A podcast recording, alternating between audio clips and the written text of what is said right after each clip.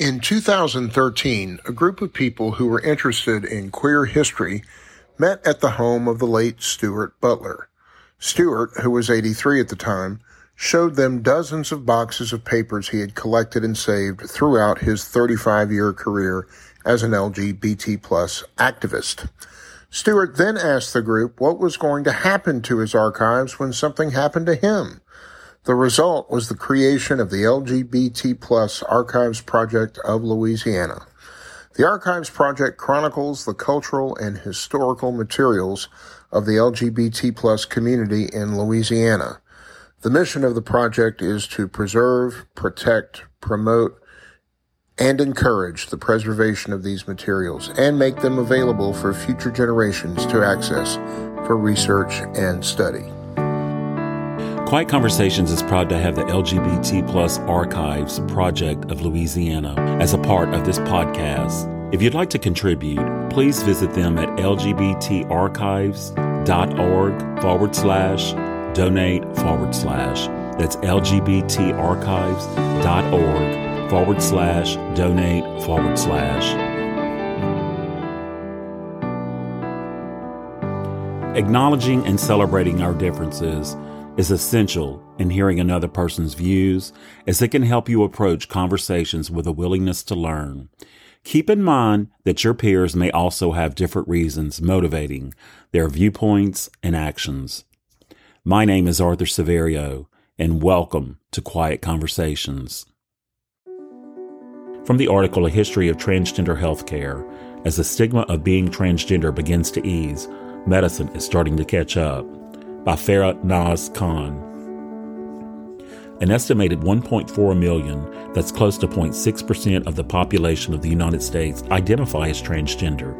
And today, the topic of transgender healthcare is more widely discussed than ever before. Today, there's equal access to bathrooms, and there are many popular culture icons who identify as transgender.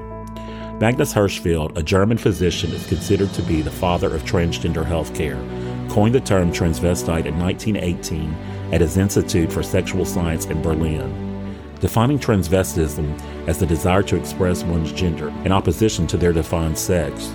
Hirschfeld was one of the first to offer the means to achieve sex change either through hormone therapy, sex change operations, or both, when his contemporaries aimed to cure transgender patients of their alleged mental affliction. Hirschfeld's adaptation theory supported those who wanted to live according to the gender they felt more aligned with, as opposed to the gender that their sex obligated them to abide by. Much of the history of the Institute's early works were destroyed in the wake of the Nazi book burnings in 1933. But as far as history can prove, Hirschfeld's Institute was the first to offer gender reassignment surgery. In 1922, Hirschfeld performed castration on Dora Richter, one of the Institute's employees, who later went on to complete her sex change reassignment in 1931. The Institute's most famous patient was arguably Danish painter Lili Elbe, born Einar Wegener, whose life story has been fictionalized in the popular film The Danish Girl. Startling, in 1930, Elbe had five surgeries performed as her male to female transition. Unfortunately, Elbe died from infection related complications of her final surgery. In the 1940s, Dr. Alfred Kinsey was one of the first to use the term transsexual in his gender studies as he helped introduce America to a concept that for some reason still seems foreign to many today. I'd like to take this moment to introduce my friend Lisa, who, in her humble opinion, swears she is no historian. However, Oxford Languages defines historian as an expert in or a student of history, especially that of a particular period, geographical region, or social phenomenon. Lisa and I belong to the same Facebook group, and as you know, I love Chris Owens, and her posts seem to center around all the dancing girls who worked on the famous strip called Bourbon Street. Needless to say, I had something to keep me busy during the pandemic, learning all I could about the history of Bourbon Street. Here's my interview with Lisa. Hey, Boo, can you hear me here? I can hear you fine, yes. Let's go. You ready? Let's do it. Should we start with Bourbon Street? Well, we, everything should start with Bourbon Street. Okay. All right. Yeah, let's let's talk a little bit about Christine and then we can talk about Charlotte. That even before that, Colin Tan had got to New Orleans with her butch lover who was like a drag king. You know, so let's just put a little disclaimer in there that I am by no means a historian. I just have some interest in Bourbon Street and in the art of burlesque. Well, you certainly must have started young. What started you on all this? I've just always had that interest.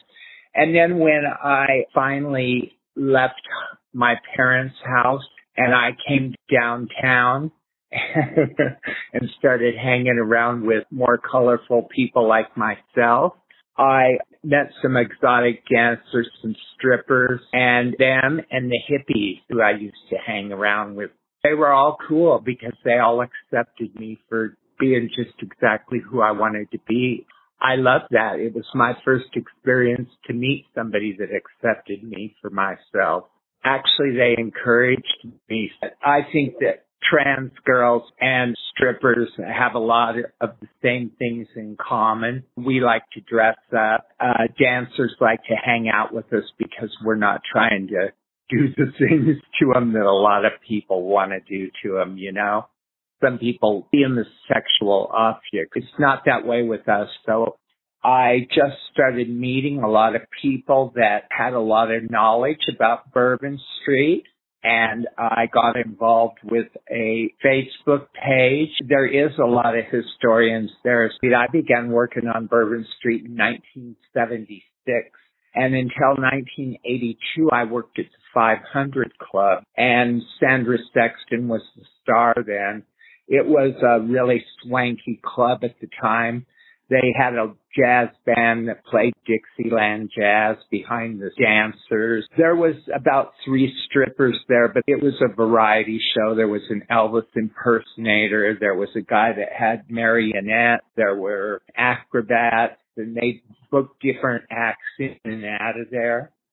And the girls that worked in the service bar worked for the company for years and years and years. And they began working as maids for the dancers in their dressing rooms, helping them get dressed, touching their clothes as they take them off. One of them, Gertie, used to tell me about Christine Jorgensen, Christine was an entertainer and she got booked into a lot of different kinds of places, including burlesque shows. She was booked a couple of different times on Bourbon Street. About 1955, I believe that she danced at the Club Slipper, which was in the 400 block. We used to know it as your father's mustache. And Christine used to do a few weeks here and a few weeks there. She was kind of toured the whole country. And while she was working at the Club Slipper, she made $5,000 a week. That's in 1955. That's some pretty significant money. Wow, that's almost like $58,000. And in the 60s, she worked at the show bar, which was at 228 Bourbon Street. So, you know, women in New Orleans have a tendency of telling the truth. What exactly did Gertie say about Christine? She um, just said that you couldn't tell. She would have never known. Christine was just so pretty, so feminine. She was talented. She sang, she danced because it was a burlesque show, she told body jokes. She was a really good entertainer. Let's take a moment here to learn about Charlotte Frances McLeod, who was the second American woman to undergo gender affirming surgery. Before her transition, McLeod served in the Army from 1948 to 1949. Charlotte was originally from New Orleans when everybody was reading in 1953 about Christine coming home and going to Idlewild and having the press, her being on the headlines of every newspaper, Charlotte was working as an accountant down there in New Orleans. That at the time her name was Charlie. Charlotte had gotten inheritance. So she took her inheritance and she got a ticket on an ocean liner and she went straight to Denmark. By the time she got to Denmark, the Danes had made it illegal to perform surgery on anybody that wasn't Danish. Charlotte got a doctor to perform the operation on her. He was uh, supposed to be strung out on morphine. She stayed at his house a few days while he came down off the morphine and then he did the surgery on his kitchen table. Well, of course, he botched it because that had happened. The Danes put her in the hospital and fixed her up, made her surgery successful. She went back to New Orleans and she thought that she'd try entertaining like Christine was doing. So she got a contract in a club. It was in the 200 block right across the street from the show bar. It was called the Moulin Rouge. Well, when she got there, the owner of the club, Elmo Baden, who was the brother of the last Madame in New Orleans, Norma Wallace, expected Charlotte to do the hardcore bump and grind and go out and be drink, and Charlotte didn't. Charlotte didn't see herself like that at all. She wanted to sing and dance, and she was a bit of a comedian herself. She wanted to tell jokes. So she walked across the street to the show bar and she got hired on the spot. Elmo took her to court and made it so that she couldn't perform anywhere on Bourbon Street. Frank Ferrara, who was the owner of the show bar, paid for her lawyer and they were able to beat Elmo in court. She was the feature presentation in Frank Ferrara's show for several months there. She left New Orleans and went to New York after that and uh, continued to entertain. I guess she was supposed to have a pretty good show. There was an entertainer there named Cupcake and she wrote her little songs. Charlotte would sing the songs. So transsexuals have been on Bourbon Street for years and years and years. And she went on to be a great entertainer. She actually had a gig in New York City and they put her in between Gypsy Rose Lee and Mae West. Let's flash forward to 1971. Helen Reddy is topping the charts with her hit, I Am Woman, while Bobbie Gentry was singing about what I believe to be a transsexual dancer named Belinda. And let's not forget the gay characters who were having their go at destroying each other in William Friedkin's The Boys in the Band. Anyway, in our last episode, we learned how my friend Regina Adams was breaking society's racial barriers by being half of an interracial couple. But Regina was about to start pushing sexual identity barriers as well. Here's my friend Regina. You can't burn us up. Uh, the upstairs fire was a galvanizing event. It did bring the gay community in New Orleans together. They found out that there's a lot of things going on they didn't know about. Like, for instance, you couldn't go walk the streets and drag at that time. A lot of queens that have passed away were all part of changing that. Gay people are humans. We're people too. And we should have the same rights as any other people. Today is the 14th of June 2023. 2023. I'm with Regina Adams, One of the oldest living drag queens in captivity. a legend in her, almost said her own mind, a legend. Still performing, still relevant, still current, and still modern. So tell me something, Regina. You were born in what year? 1951. And you grew up where? I grew up in Mid City until I was 10 years old. My mom was divorced with three kids. She remarried when I was 10, and my stepfather, who was a merchant marine, uh, bought a home in Metairie. And so I graduated from East Jefferson High School, In what year? 1970. 1970. Now, were you coming to the French Quarter at that time? I was sneaking down to the French Quarter. My stepfather was a Mormon. He sent us off to the Mormon church. I was going to seminary in the mornings before school for two hours, and then the bus would take us on the school bus. So tell me a little bit about your mama and your relationship. My stepfather and I got in a fight. He hit me, and I packed up all my stuff in two Schwegmann's bags. Clothes out of my closet, and my underwear and my socks and everything. I had two Schwegmann's bags. I walked out the front door, and I turned around and I said, I'll never set foot in this house again as long as you're here. And my stepfather and I never got along. My mother said when I was 10 years old, she said she liked him, but he was a bad alcoholic. And when he did drunk, he'd beat us up. So I left home. Had a bad fight. He hit me. I flew into the wall. And my older brother and I was sharing a bedroom. And he was in the Boy Scouts and he had a Boy Scout axe at the bottom of the bunk bed. I grabbed the axe and threw it at my stepfather. And it shaved the side of his face and stuck into the bedroom door. And I realized I couldn't kill me, and I was trying to at the time, but I wasn't really thinking. I was just mad. So I said, before I go to jail for the rest of my life for killing you, I'm gonna get the fuck out of here. And I started packing my stuff, and then I was walking down the hallway of my mother's house to the living room. And I got to the front door. My mother came saying, "Where are you going? Don't leave. Where are you going?" I said, "Call my mama." That's my dad's mother. We called her Mama, and my mother's mother was Grandma. So she called my mom and told her I was on the way. And I said, if I can't sleep there tonight, I'll sleep in a bar. I said, I'll find a place tomorrow. But I said, I'm going to tell you right now, I'm never setting foot in this house again as long as you're married to that SOB. And I stormed out the house and I walked to the airline highway, and walked down the airline highway from Green Acres and Battery the way down to the corner. And I sat in the bar for a couple of hours and then I went over to my grandmother's house.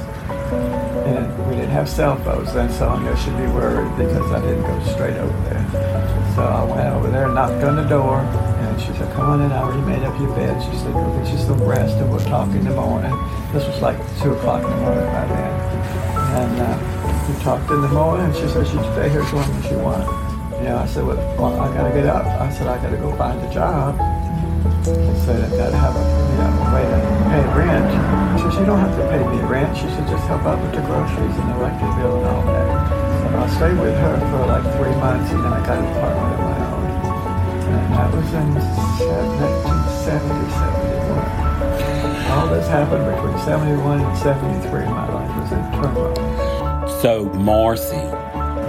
Oh, we hit it off the first night we met. We were good drinking buddies. But as soon as I graduated from school, I started sneaking down to the quarter. I went to the quarter the first time for a job interview, and I met this guy that was interviewing me who turned out to be gay. And I didn't really know what gay was. I knew I was different, but I didn't really know I was gay. I just knew that I was attracted to men. Since I have four brothers, you know, I knew I wasn't like them, but I didn't know what the difference. And when did you go to your first bar? In my first bar, I was uh, stuck down there one night and went to what was called David's then. It was where the, the bistro and where the Oz is now. And that's where I ran into Marcy Marcel the first time. She was living as a boy. She had a drag yet. And I hung out all night. And then I crawled in my bedroom window so they would think that I came home and they didn't hear me come home about 4.30, 5 o'clock in the morning and get under the covers. Then when the alarm went off at 6.30, 7 o'clock, I would still be tired, but I just tell them I didn't sleep well.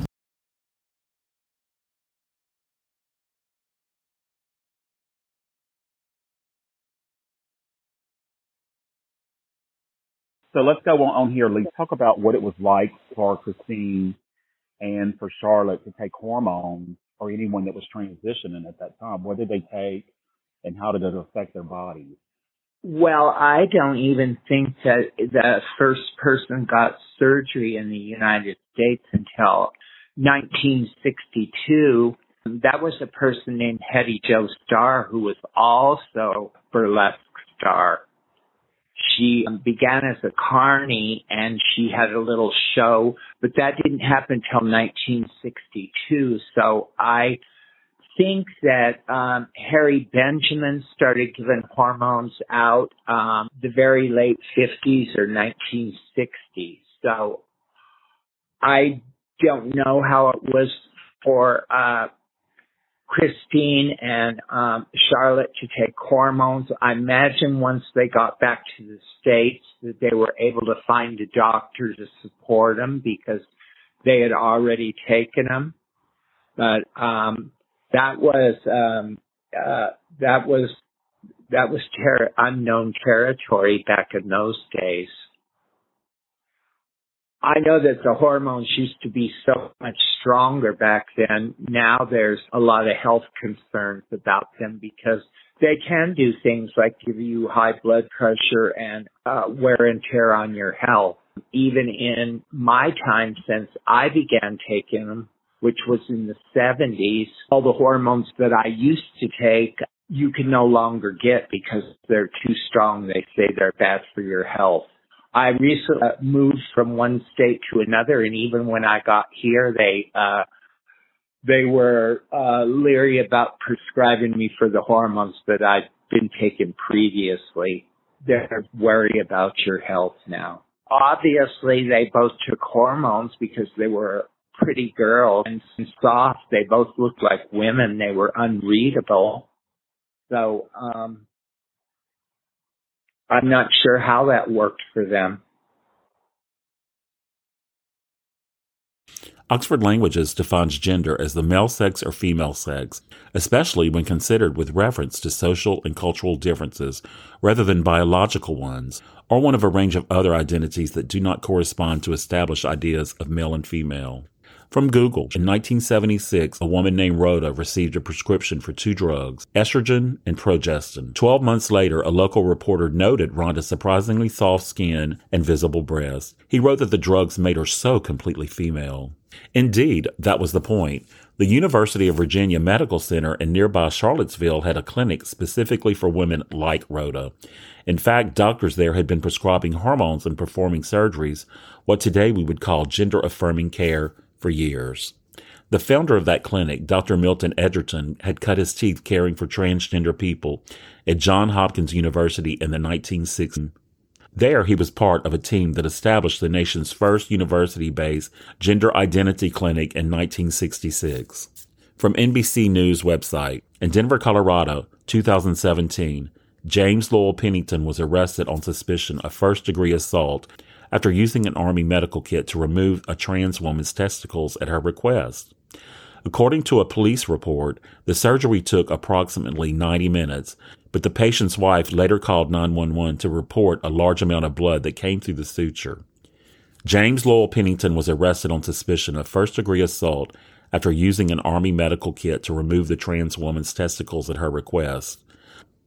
The patient, in his defense, was quoted as saying that he was only doing what she asked him to do. From the Daily Mail, a Belgian transsexual has chosen to die by euthanasia after a botched sex change operation. To complete his transformation into a man left him a monster. Nathan Verhelst, 44, died yesterday afternoon after being allowed to have his life ended on the grounds of unbearable psychological suffering. It is understood to be the first time that someone in Belgium has chosen euthanasia after a sex change and comes soon after it emerged that it is now the cause of nearly 1 in 50 deaths. Born a girl named Nancy, his transformation into a man, and with hormone therapy in 2009, followed by a mastectomy and finally an operation to construct a penis last year. But the procedures did not go according to plan. In the hours before his death, Nathan said, I was ready to celebrate my new birth, but when I looked in the mirror, I was disgusted with myself. My new breast did not match my expectations, and my new penis had symptoms of rejection. I do not want to be a monster. Quiet Conversations is written and researched by me and produced with the best of the information that I have found at the time of this broadcast. The speaker's views, thoughts, and opinions expressed here are the speaker's own and do not represent the views, thoughts, and opinions of myself, this podcast, or anyone else. The material information presented here is for entertainment purposes only. The Quiet Conversations podcast name and all forms and abbreviations are the property of me, Arthur Severio, and its use does not imply endorsement of or opposition to any specific organization, product, or service. If you enjoyed this episode, please like, comment, and follow on Apple Podcasts. My name is Arthur Severio, and I thank you for joining us. If they ask you what day it is, tell them it's your day.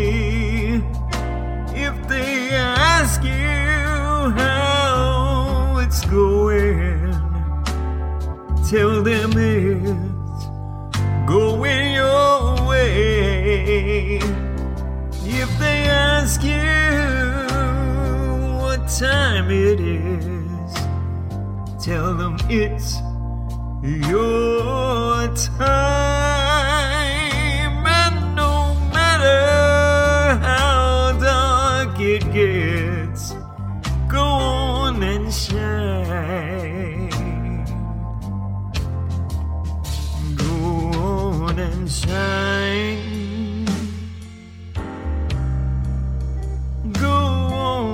Go